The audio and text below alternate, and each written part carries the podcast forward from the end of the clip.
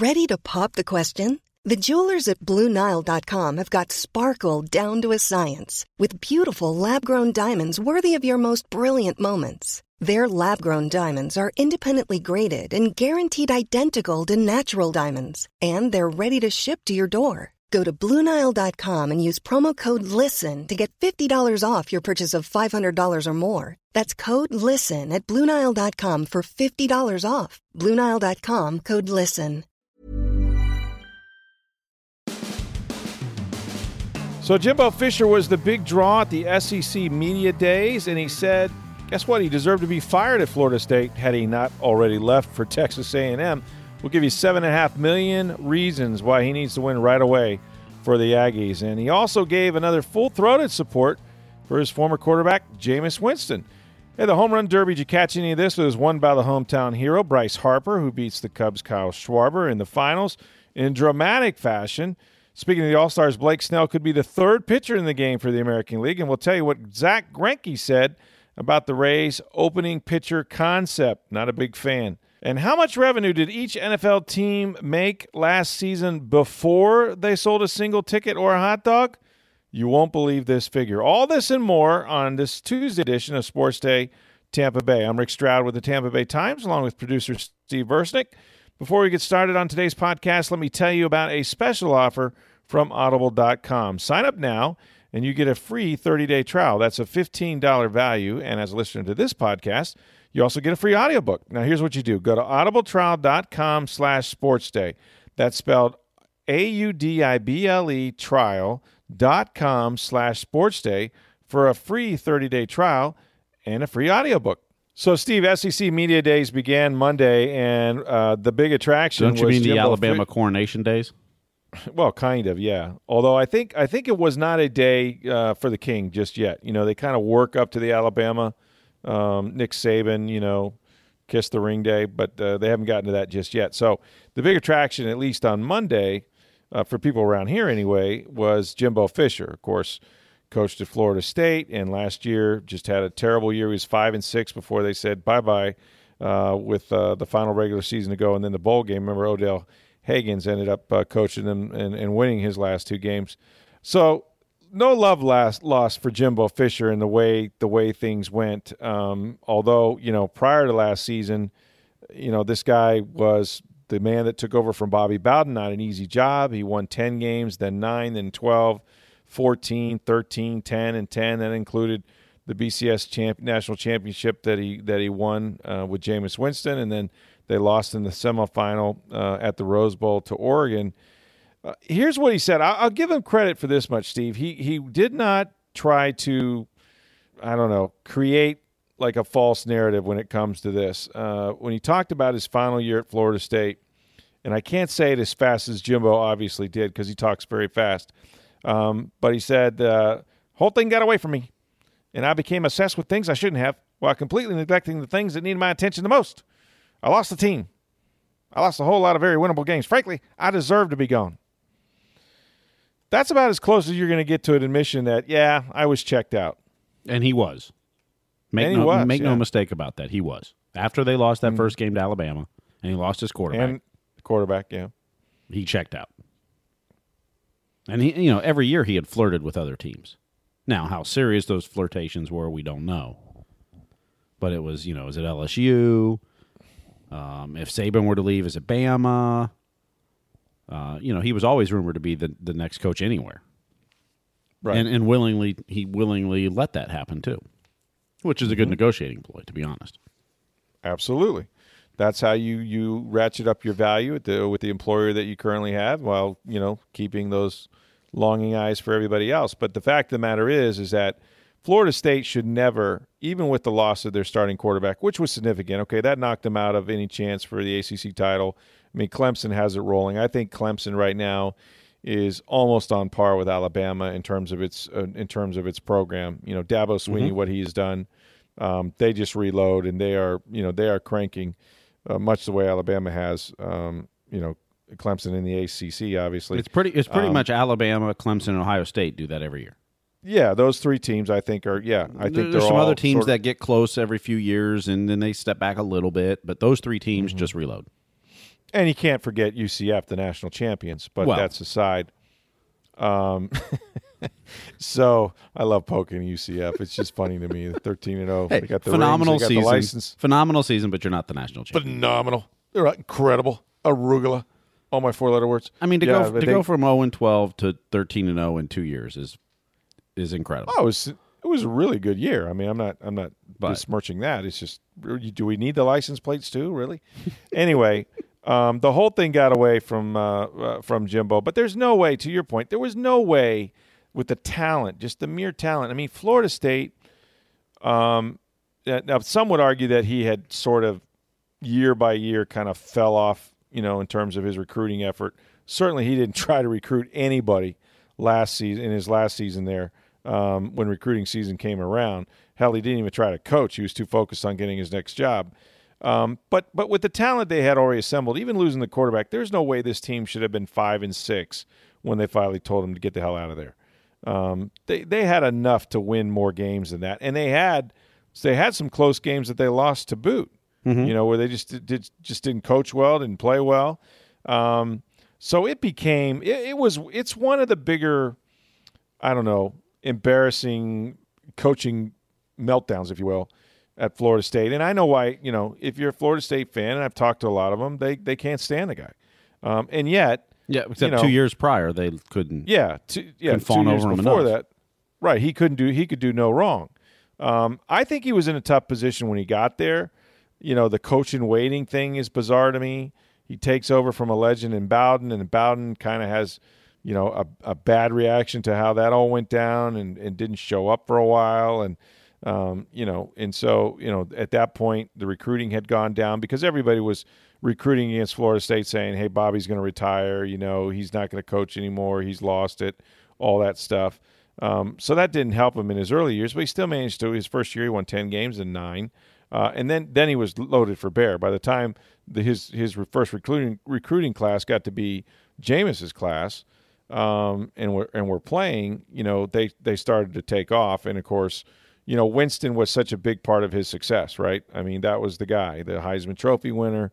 Um, you know, does, loses what one game in his entire uh, career as a starter there. Um, and so, you know, Jimbo sort of rode him uh, and other players. I mean, they had really, really good players, obviously, uh, to a national championship. And I think what has happened in college football, and correct me if I'm wrong, is that, uh, you know, unless you're, well, I mean, now obviously Urban Meyer's at Ohio State, and I don't, I don't perceive him leaving to go to a better job because I'm not sure there is one for him right unless now Unless he goes to the Uh, NFL. unless it was to the NFL. Um, but I think what happens with these jobs, Steve, is that you kind of become a victim of your success in terms of, okay, so I've built the program up. We're national contenders now, but no one seems to appreciate how hard it is for me to win. I mean, even Saban went through this, you know, for a while. I mean, remember he had Jimmy Sexton, who I know very well as an agent because he's Parcells' agent. Um, uh, not too many years ago, you know, he was going to go right into Texas on a white horse and turn around the Longhorns, and that was very, very close to being a done deal. And then, you know, he got cold feet or, or the, the deal he wanted Alabama, whatever. But Saban has said it many, many times over, and, and, and it is that, you know, gosh, no one's happy unless we win a national championship. And I, I think that, that, you know, and Jimbo obviously had some issues with the administration and, you know, he wanted better facilities. He didn't think they were, you know, so he had all these demands and, um, there, you know, he wasn't getting enough love. Um, and so he had a former assistant, you know, athletic director that he worked with at LSU, was the athletic director at A&M.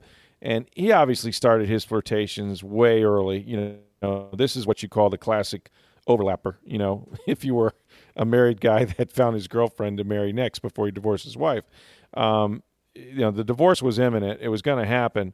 But but I mean, look at the money he got. I mean, seven and a half million dollars to go to a place like Texas A and M. Um, you know, who he felt had everything he needs except for one thing: they're in the SEC. And in my mind, the difference between those jobs is that, you know, he'll have to beat Alabama. That's the only way you're going to win. You know, probably uh, have a chance at, at, at, at, well, let me put it this way: national title would be great, okay, but an SEC title would make you a hero forever at A and M. It would, know? but I mean, here's the thing, though: the SEC to me is weaker than the ACC overall now.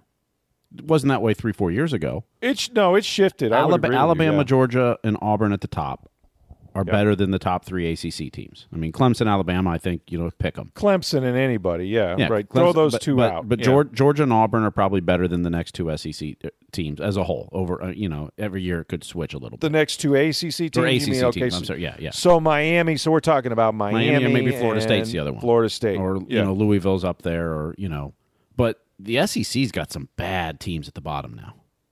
I Well, mean, they they're- do, They're, and- not. They're not. They're not that top heavy conference. They're not. They're not loaded like they were a few years ago. There's a few teams that are.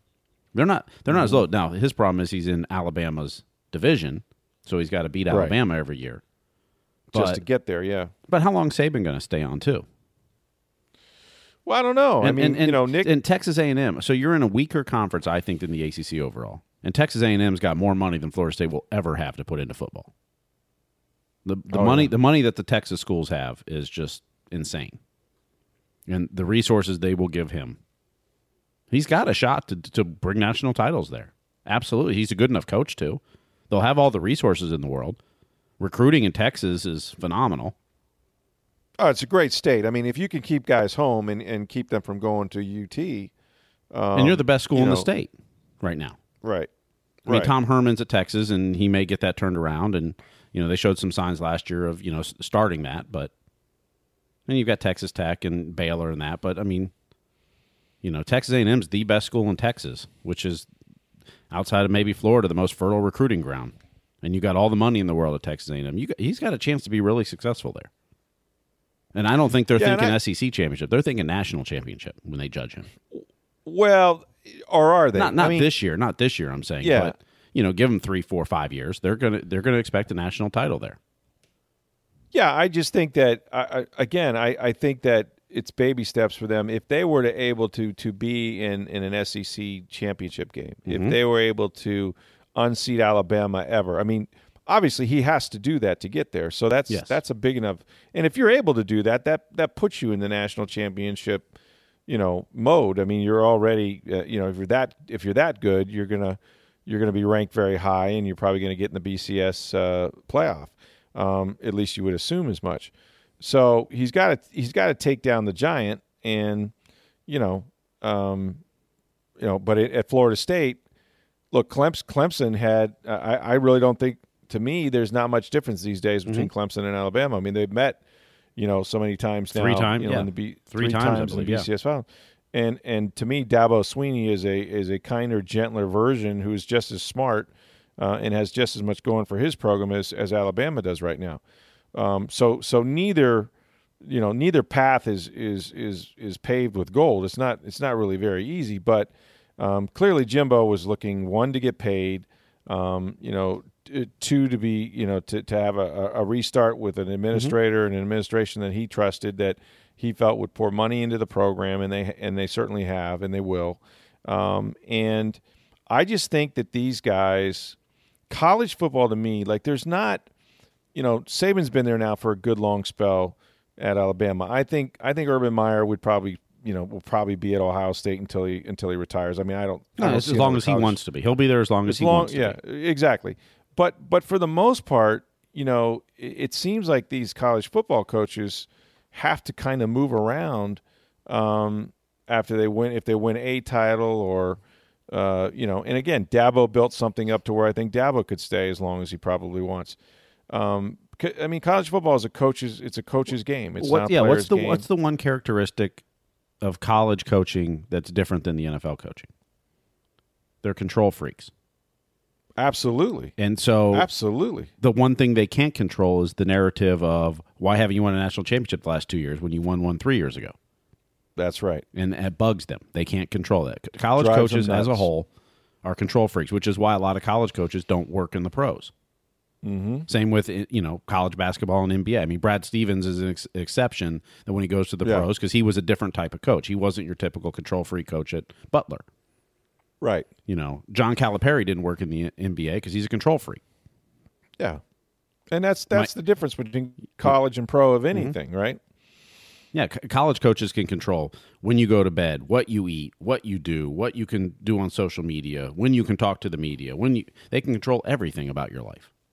Yep. Can't do that in the pros. And these college coaches, No. so but they can't control the media. They can't control the boosters saying, "Well, you won a national title two years ago, but you only won eleven games last year. What's wrong?" And so the grass always looks greener on the other side. The other thing is, I think s- right. some of these coaches just get bored. They get it rolling, and it's it's it, they want a new challenge. I mean, I think not for every coach is that way, and I don't know if Jimbo's that way, but I think sometimes once you, I- you know, th- there's there's fun in building a program, and once it's there, it's kind of like, where's the challenge anymore? Well, and that's yeah, the challenge or the fact that you know all you can do, um, you know, because you've raised the bar is you have to win a national title, or everybody thinks you're a failure, and it's just not that easy. And I think they they become disgusted with the alumni. They they feel like, you know, um, you people are never satisfied. Look what I've done. You know, ten wins is a good year. It doesn't. it- We're not always going to win fourteen. And you know, it, it's that's it's that sort of thing. Um, so look, I wasn't surprised when he left, but I thought he was fairly honest today, and and uh, I thought the SEC meet or the SEC meetings got off to a to sort of a rousing start.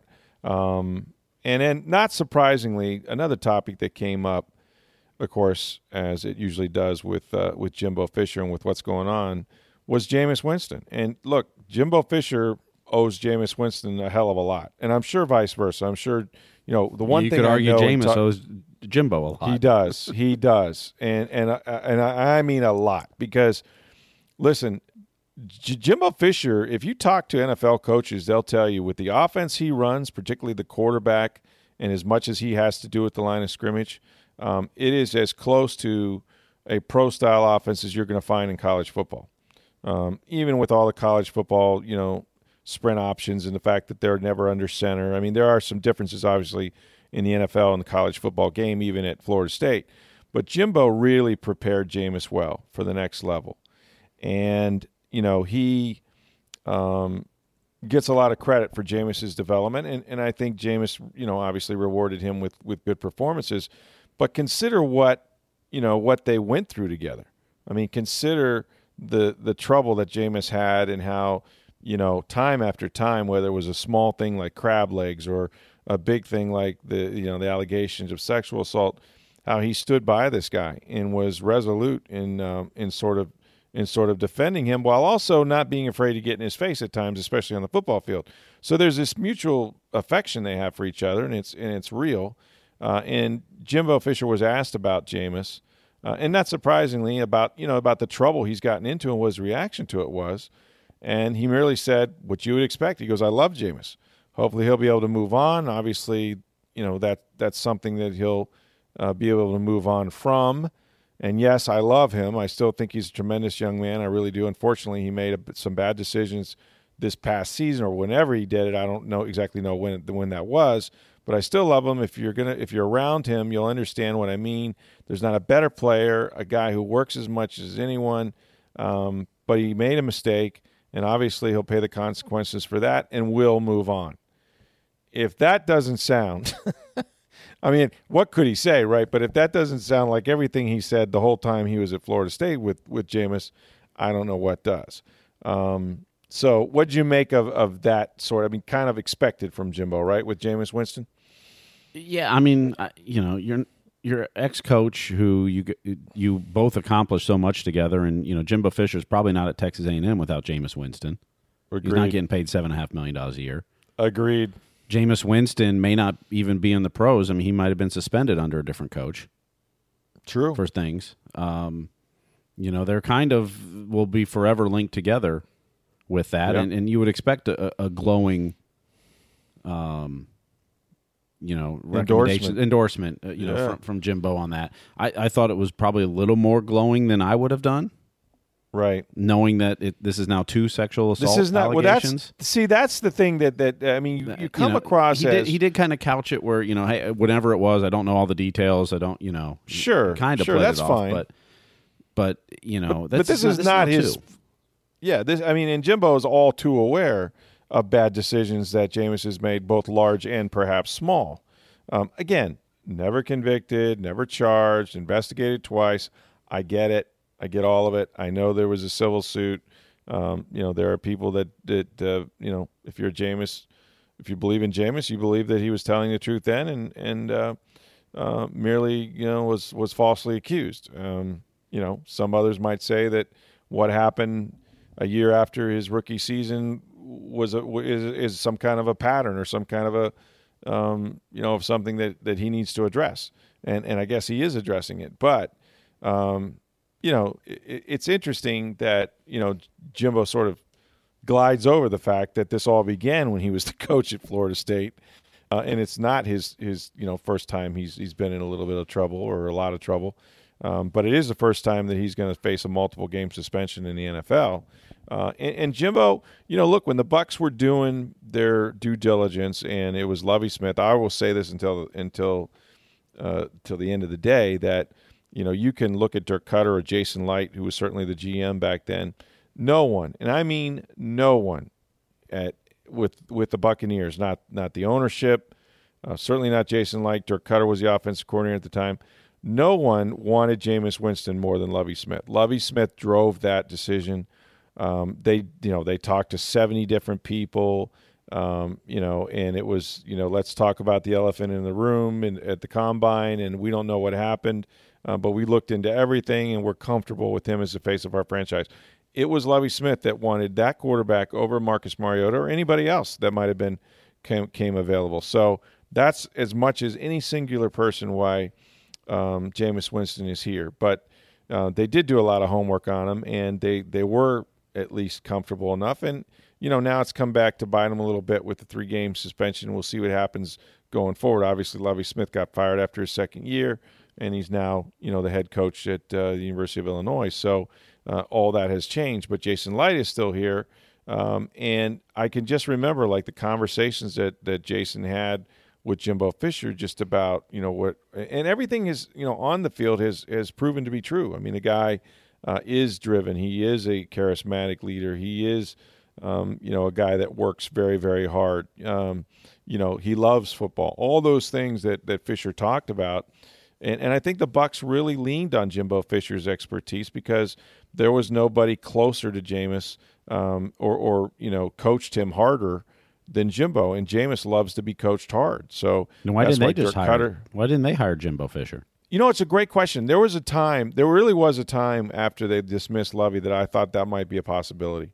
And and I don't know for for all I know, they called him and he said, I, I don't want to coach in the NFL. Um, you know, because obviously they're going to call a lot of people.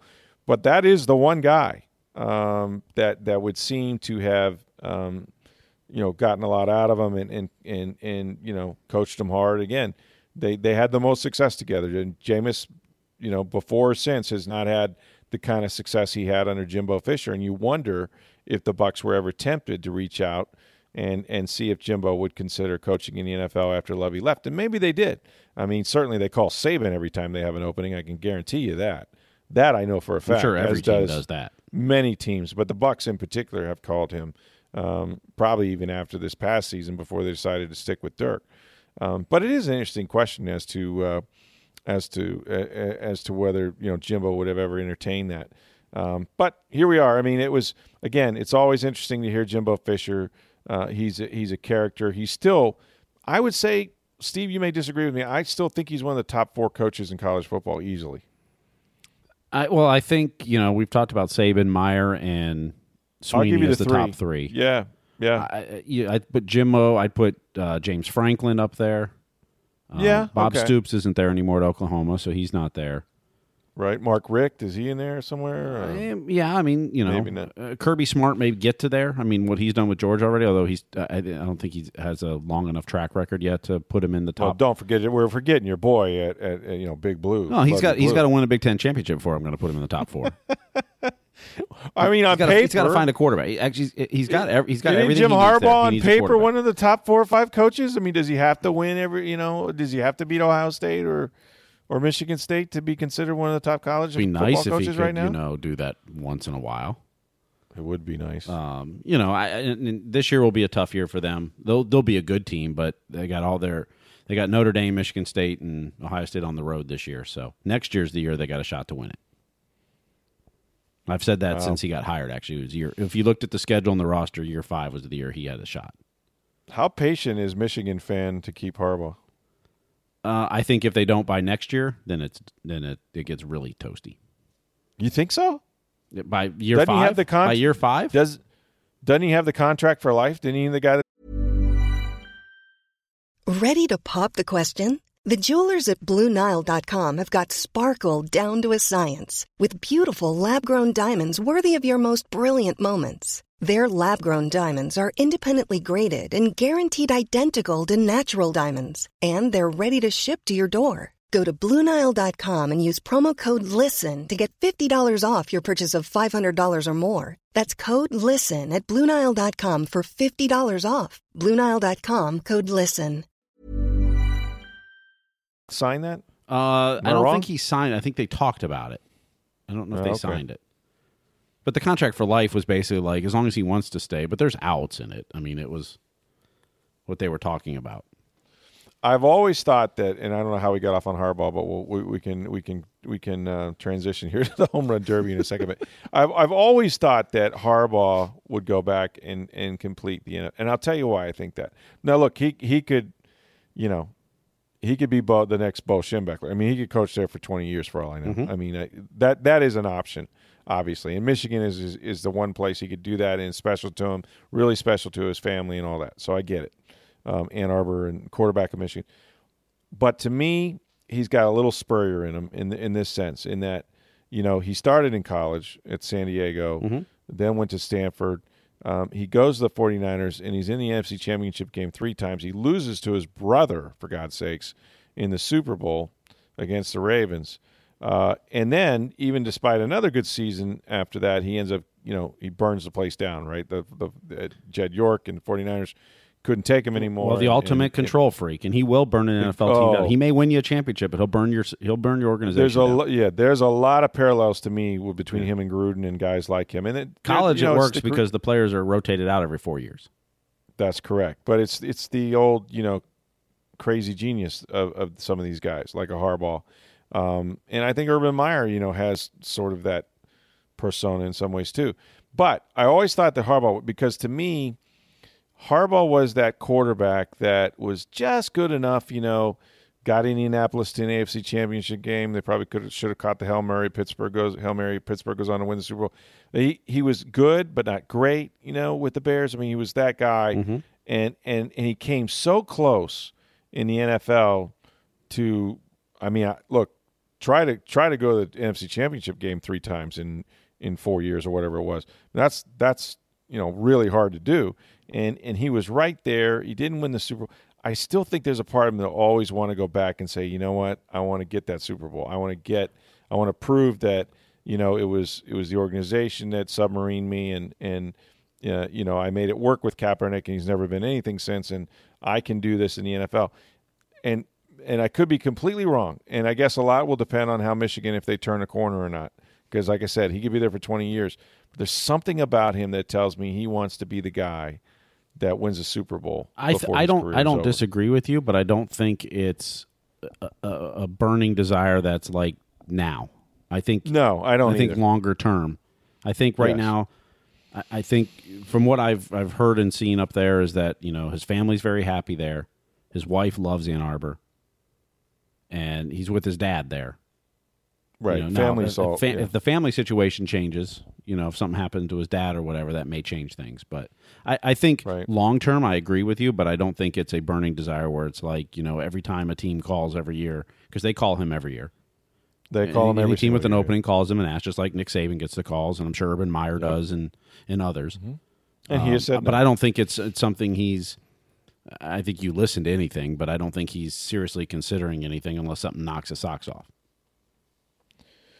Well, I'm just going to say that, you know, Sarah's sister lives in the Tampa Bay area. That's all I'm going to say about that. His wife. So, Yeah. but here's what you got to do for him, and we'll get off. Well, there may be a is that- coaching opening here next year, so Yeah, well, and and a quarterback that he likes, Jameis Winston. But here's what you got to do: you got to give him like ten million a year, full control, uh, and be willing to turn the keys over to the building and hope he doesn't catch it on fire. I mean, that's that's really what it takes. It's it's an all in. It's an all. What- you're going to get a Saban, situation. you're going to get a Harbaugh, Meyer. That's what it's going to take. Yep, you got to be willing to just say, okay, we're gonna we're gonna we're gonna back way off and hope that when we come back, that that our complex is still standing, and that's that's sort of where you're at. Or hope he won you a championship and you can live with it, yeah, which which, which you is would like trade Jon Gruden. Exactly same guy, same kind of genius. I, I totally you know totally agree. Um, okay, so we had the home run derby. What'd you think of that? Are you a big home run derby guys? I like the way they do it now because they got you know it's a four minute timer. You get you get bonus time, thirty seconds if you hit one four hundred and forty some feet, whatever. Um, and uh, I thought it, I think it moved pretty good uh, today. Um, it turned out to uh, not a surprise. I mean, if you were predicting this, and I think Steve, you said this the other day, Bryce Harper.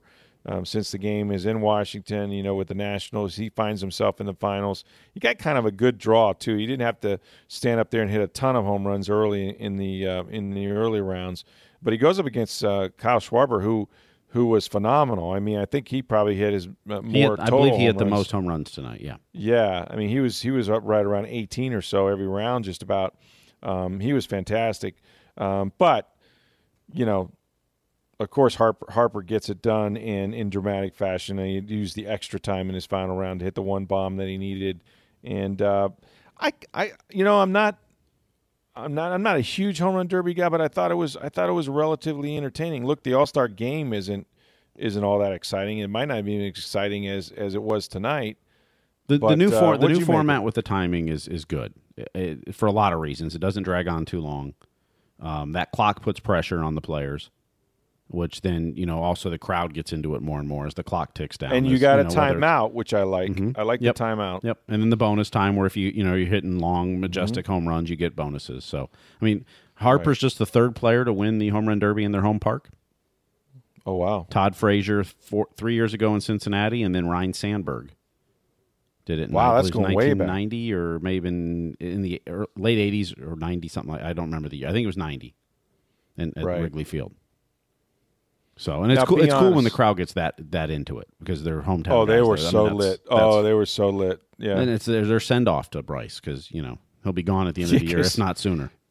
because he'd be a teammate of Schwarby's pretty soon. The guy that he beat. Um, Or Freddie Freeman, you- who he beat, it would be his teammate in Atlanta, or you know, yeah, yeah, somebody. yep. This this could be his swan song. But now, be honest. Did you miss Berman? No, You didn't. no. Whoa! I, and- and back, back, back. I was No? a huge fan of Berman for you know growing up and everything else, but the last few years he's worn on me. I did not miss him. You at hit all. that one all the way to Annapolis, he's a- acres a, ph- away. He's a phenomenal broadcaster, you know, legend, Hall of Famer, but his whole, uh, and especially once he started doing play by, he's awful at play by play. Awful. I'm just talking about the Derby. Forget well, about but- him but as that's a broad- kinda play-by-play, Because now you're it's not now you're really, hitting me kind of personal because Berman's one of my favorites. Oh, I, I- like I said, know, I mean, I grew up but- loving you know him and Tom Jackson on prime time, and you watched it every Sunday Oh, night, yeah. and I mean, it was much must watch TV, and uh, you know, I, I was a huge fan of Berman, but it just the shtick just kind of got old. He never kind of adapted the shtick. the the home run derby though, man. Really? back, back, back, Back, back, back, back, back. Whoa! He hit that one to the Lincoln Memorial. Four scores and 18 home runs ago. You know, it's just been. I mean, he could have had a fun with it, but I, I kind of miss him. And he, you know, they brought him back for uh, what was it last year in the playoffs for the two the. Uh, They brought him back for a couple. Tom of base- Jackson or, uh, yeah, yeah, for, the yeah. for the two minute. Uh, what did they used to call that damn Two-minute drill No, the- uh, no, it wasn't that. It was it was what you said. It was NFL prime time. um, prime time. Yeah. Prime time. Yeah, it was that. Um, it was kind of cool when they did. I mean, they did highlights very, very well. Oh, him and Tom That was their Jackson thing. together were phenomenal. It's it's kind of like Yeah, they you know were- the, the old uh, Keith Olbermann, Dan Patrick were, were, you know together on Right. Sports Center. They It was had- just they had they had magical perfect chemistry, chemistry. together. Absolutely. And that's what Berman did best was narrate highlights. You know what I mean? Mm-hmm. He just did. Looking for that man. You know, he used to do it kind of like the whole Cosell type thing. So um, we were mentioning the home run derby. Schwarber, by the way, I guess he had a former. Did you know? I, you told me this. I was not aware. Former Eckerd College player was pitching to him. Mike Sinicola is Uh-huh. a friend of his, and he's a former Eckerd College player, and he's a Tampa-based trainer, according to Mark Tompkins' tweet tonight. It's very cool. I got to meet Schwarber. I'm going to drop some names if you want to pick them up. Um, we were at Man, we're uh, doing a lot Joe of that Maddon- lately. My back's I know. We had, well, it's what I do. Um, we had that was the whole shtick on the on the radio. That uh, we had uh, we had uh, Joe Maddon, you know, does his Thanksmas thing, and he had a bunch of his Cub, Cubs guys down. And and the most impressive thing, there were several things about about Schwartz was that he lost a ton of weight. I mean, his body looks great. Remember, he was a very roly poly kind of guy. He was a yes, catcher. he was.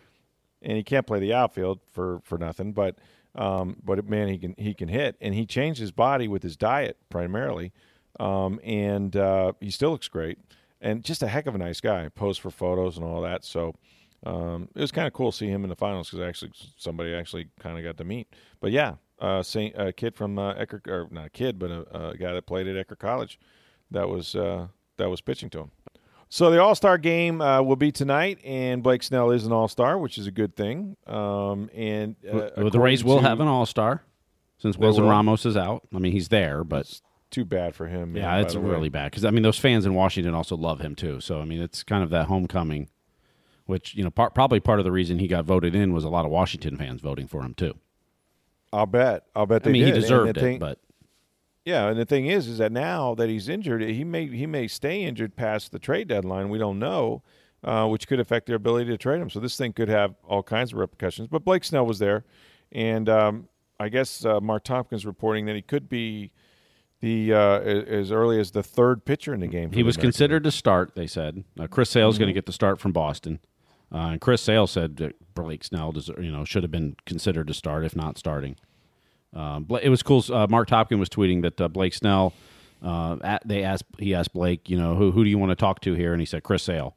And I guess Blake Yeah. went, cornered Chris Sale, and Chris Sale's like, with the year you're having, you don't need to ask me any questions. Well, Sale Sale is just nasty, man. That guy. Oh man, Especially against the Rays, man. The. Rays do not do well against him. No, they and not a lot of guys are doing well, but certainly No. the Rays. Also, there was a note I guess uh, Topkin had uh, in, and you can read it on TampaBay.com or on, on his on his Twitter feed or whatever. But um, he, uh, I guess he, Zack Greinke was asked about you know the Rays' whole opening pitcher concept, and Greinke, uh, while he while admitting that you know it's kind of a smart thing to do and it's effective, obviously, or has been since they really went with it in earnest about the middle of May, he called it a sideshow. Yeah, he said it's smart but not good for baseball, and it will hurt. And, and the, the sideshow comment was related to it's going to hurt the way payer, players get paid. Yeah. Which- which he's not wrong. Starting pitchers. He's not Right. wrong. No, he's right. I mean, No, now your right. your starters, your you know the thing is about when it comes to stats and things like that is the opener cannot get a win because you you have to pitch five innings to get a win in baseball. You're not going to get wins, and as a starter, you're not going to rack up strikeouts or innings. So how are you getting paid? And that is a Do you think they would I change that? I mean, in terms of like, There's a lot of people that want to abolish the win anyway because it's a bad stat as it is. But well, it's not. Yeah, I mean, it's not a horrible stat, but I mean, it's it's interesting that you know if you start a game, you got to go at least five complete, right? But I can come in in the middle of the game or in the second inning, and I could earn the win if the scorekeeper decides that I should be the winning pitcher, or and or they score, you know, the separating runs that Well, uh, wind up. yeah, one of the reasons the the bad, win. and, Diego Castillo had this the other day where he came in, gave up the lead, gave up two or three runs in an inning, and then that next half inning, the Rays took the lead back. Well, he could get the win for giving up three right runs for giving in it an, up. an inning. I mean, that's you know that's Yeah. one of the reasons people think the win's a bad stat is I you know it, your yeah. offense went off there, but but a lot of it is viewed how we view pitchers as wins and and just like you know people think batting average is a bad stat now. Um, it's all about on base percentage and everything, OPS plus and everything else. Mm-hmm. But uh, you know that is one of the considerations with the opener and whether it's any of the motivation the Rays had in doing this. I, I tend to think it's probably No. s- small in there. I mean, it's maybe a nice side benefit of it for them, but Small revenue team, though, you can't afford starting pitching. This is going to be the way to go for a lot of these small revenue teams. Sure. If you, if you, instead of having five starters, which will cost you, you know, obviously a, a frontline starter. I mean, if you're talking about a guy like David Price or Chris, I mean, it's twenty five million dollars. The, the Rays could never afford that. When their pitchers get that good, they're moving on, and they always have. But if if you're a small market team and maybe you're lucky enough to have some young guys like um, Blake Snell and, and, and some others that uh, are bona fide frontline starters, and you keep them until you lose control of them. But beyond that, you can you know pretty much fill out your rotation with guys that don't make a lot of money and they only have to pitch a couple innings. This the guys that are getting squeezed, in my opinion. I know he signed a decent deal with with the Orioles, but he was down at IMG for I don't know, you know, three months All spring. Training. seemed- all of spring training is, is is a guy like Alex Cobb. Alex Cobb has never won more than 11 games in any season. There you go with the wins again. But um, he's a guy that's been injured, and yet he took the ball, you know, when healthy, and and you know he would give you. He was an innings innings guy. Chew up some innings. Well, a guy like that's really valuable, or was really valuable from a financial standpoint to a lot of teams.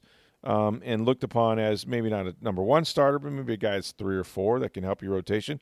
Well, now that guy is not going to get paid. I think that's who Zack Greinke's talking about is somebody like that that you know they're not paying him to be a starting pitcher. They might throw him in the bullpen, let him go four or five innings, or um, you know make him be the opener one day.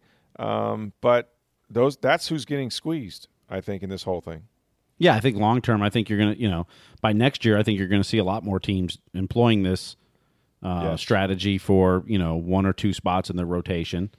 Uh, you know, especially with the success the Rays have had for the last two months with it. We'll see how the, you know, remaining two and a half months of the season go with it. Uh, especially if they can make a run at the playoffs, then it'll really, really may take off even more. Um, but yeah, I, I think it's going to change the way we look at stats, and I'm you know Ryan Stanek now is the record for most consecutive starts without giving up a run at nine. Now mm-hmm. it's like 13 innings in there when Orel Hershiser went, you know, seven starts and 50 some innings doing that. Yeah. yeah. Uh, you know, so it changes the way we're going to look at stats. It, it, you know, it may really change the debate on the win as far as, you know, how you give that, you know, it, what value is there? Yeah. Um, you know, so it's it's it's going to be interesting, especially how many teams adapt this in the future, and if any big market teams start you know, seeing this as an opportunity too if they don't have enough starting pitching. Right. Well, we're already seeing, you know, the the, the back end of, of the bullpens of these really high level contending teams like the Yankees. We've seen in playoff games, especially if you're in a wild card situation or what or what have you, you need your starter to go five innings and it's over. You know, it becomes a five inning game with the kind of guys they can bring in for six, seven, eight, and nine. Um, so you know, in, in a sense, maybe not at the front end, but you know, certainly they're bringing in their uh, their A bullpen earlier and earlier with that with that many power arms down there. Um, finally, and not to be uh, overlooked, but uh, I, you know this is the time of year that's uh, always interesting because if there's one team in the NFL, you know the NFL is a very closely guarded secret society where they don't want to share their books with anybody, right? Unless there's a strike or some kind of legal thing that forces the action. Um, but because the Green Bay Packers are publicly owned, and there are there are stockholders and things like that. It's not a it's not a family. It's not a single owner situation.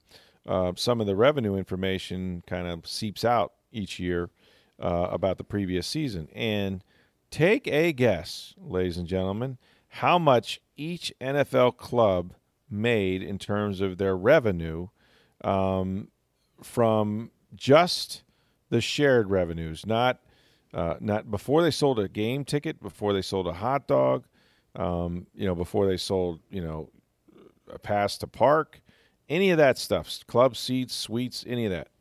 Um, presumably sponsorships, um, concerts um, you know, at your venue, concerts at your venue, stadium naming rights. Before any of that, each team, based on the Green Bay Packers information, Green Bay Packers received last year alone from the NFL and shared revenue $255 million.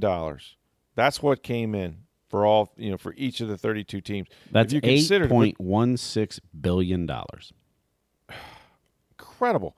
And when you consider that the player cost, to put it in perspective, I think the, the I want to say that the maximum cap or the ceiling of the cap was somewhere in the neighborhood of 155, 156 167 last year. 167. Okay, so it went up. It was 167. But still, you're talking north of 80, 85 million dollars per team uh, in profit. Profit. Well, th- that's that's player. I mean, you still have staff and everything else you're paying for. That's not a part of, of the course. I'm talking. So, I'm yeah. talking players cost. Yeah. But you, come on now, really. I mean, coaches. I guess you know figuring that. Um, but man, I mean, talk about so for all that you know, I know you know there's ratings dips and there's been attendance dips and, and you know lots of talk about what goes off the field, the national anthem, all this. Sure, all of that you know could eventually have an impact on other revenue, um, but in terms of the game's popularity, in terms of making money, um, they are still printing it, and that doesn't include where this game is headed with the new media and what they're able to charge for streaming um, and, and different things like that. The fact that you know, Sky Sports uh, in in England now with all the games they televise over there is going to end up paying them a billion dollars with a B.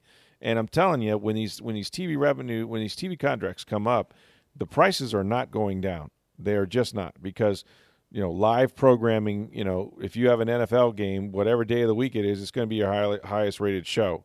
Period. You know, and um, because that's that's really you know what television has become is looking for live events, looking And for anything these- people want to watch live. That's and correct. sport- That's sports is the only thing they found that consistently people won't watch tape delay; they'll watch live. Right, right. So I just get a kick out of you know, and I'm not be- I mean, I could beat up on the Bucks because they're just one of 32, but it's always interesting to me. Like, yeah, yeah. Well, you know, to stay competitive, we we got to raise we got to raise ticket prices this year. really? Do you? Do you really got to do that this year? Well, you know, we're kind of in the top bottom 15, if you will, and There's you pressure know, from the uh, other owners to do it. Of course there is. Of course there is. You got to keep up with the Joneses, and I really mean Jerry Jones in this case. But you have to stay competitive with with everybody else. But it just it, it's that you'll never there will never be an NFL owner that's going out of business. There'll never be an NFL owner that's not making enough money. Um, you know, and of course the CBA determines what the salary cap is every year uh, based on. Well, it's all based on those uh, revenues. it's a percentage of the revenues on- the league yeah, pulls the in. D, D, yeah, designated gross revenues (DGR) um, is uh, they get a percentage of that, and that that that's why the cap goes up each year because the revenues go up each year. They're about 225 255 million dollars per team before you do anything. That's good. That's good money if you can make it there. I tell you what, man, that's how they got to pay me ten million dollars. You know what I mean? Think about the Raiders, Yeah, man. John, you should be asking for a raise. I might have to do that. You know what I mean? We go to Las Vegas. They got all those casinos out there, man. Tell you what, we'll Johnny Vegas. So we'll uh, we'll take that and think about it as we head into the uh, the NFL season. Man, we are so close. What are we? Nine days? I want to say nine days from the reporting day for training camp. Rookies come in next Tuesday. We're a week away Yeah, a week from from the rookies coming in. Um, that's that's here, man. I'm getting I'm getting the shakes a little bit. This is the time of year I get. Got your nervous. sunscreen uh, ready? Oh my God! Let me tell you.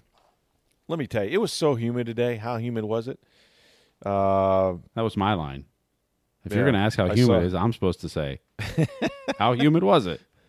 That's right. I saw a dog. I saw trees You gotta fighting come to over a rehearsal, dog man. today. It was so bad. there were there were dog trees fighting over dogs. Ah, yeah. I don't know. Uh, but it was humid, and it and it's it it feels like training camp out there. It just feels that way. And it was funny because you know the uh, not so funny, but the when, when when the guys were last together about five or six weeks ago, um, some of these rookies were like, "Man, it's kind of hot." You know, yeah, that Florida heat's really different, and and and the veterans like, "Oh no, no, no, don't think this is anything. This is this is nothing." We haven't got to what August gonna- yet. yeah, you're going to burst into flames when you come out here in August, uh, and that's that's what's going to happen. And, and I tell you what, the fans better get their sunscreen too, because um, I know there's not as many open dates for people that aren't season pass holders. But remember, they had the big uh, No covered uh, grandstands with the cover. There's no covered bleachers this year. You better bring your own umbrellas. Now you'll you might get the chance to go inside the uh, the uh, air conditioned facility uh, once in a while. The practice fields there because that's seat about 3,500, but those will be mostly on special days. Um, so if you are coming out to One Buck Place this year, I recommend you bring something like a big sombrero or something to keep the sun off your face because it is going to be hotter than you remember for sure. So uh, something to look forward to there. Anyway, uh, busy night, busy day in, in sports, and um, enjoyed hearing from Jimbo Fisher. Of course, uh, Matt Baker of the Tampa Bay Times is uh, going to be at the SEC meetings. I think uh, as long as they go on, so there'll be there'll be more news coming out of there. With uh, I think there's two more days of that, I believe. Yeah, a couple more days with that. So we'll talk about that. We'll talk about the All Star game, which is tonight.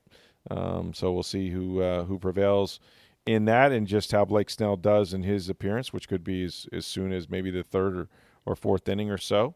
So that'll be something to watch as well.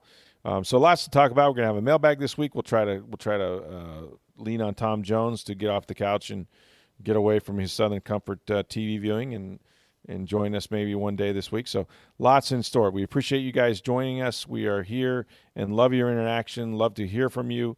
about this podcast, you can always reach us on Twitter at SportsDayTB, at SportsDayTB. You can reach me at NFL Stroud or certainly by email at rstroud at tampa bay com. Rate and review this podcast if you would, please, Steve. Where can they do that? Anywhere you get podcast, iTunes, Google Play, Stitcher, iHeartRadio, SoundCloud, anywhere you get a third party app. That's what I use on my phone's a third party app. Just search Sports Day Tampa Bay, hit subscribe. It'll download your mobile device every day. Click likes on the post, share them with friends, or leave comments on there. That always helps us out.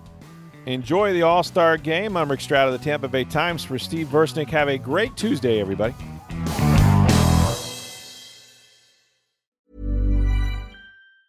Planning for your next trip? Elevate your travel style with Quince. Quince has all the jet setting essentials you'll want for your next getaway, like European linen, premium luggage options, buttery soft Italian leather bags, and so much more. And it's all priced at 50 to 80% less than similar brands. Plus, Quince only works with factories that use safe and ethical manufacturing practices. Pack your bags with high-quality essentials you'll be wearing for vacations to come with Quince. Go to quince.com slash trip for free shipping and 365-day returns.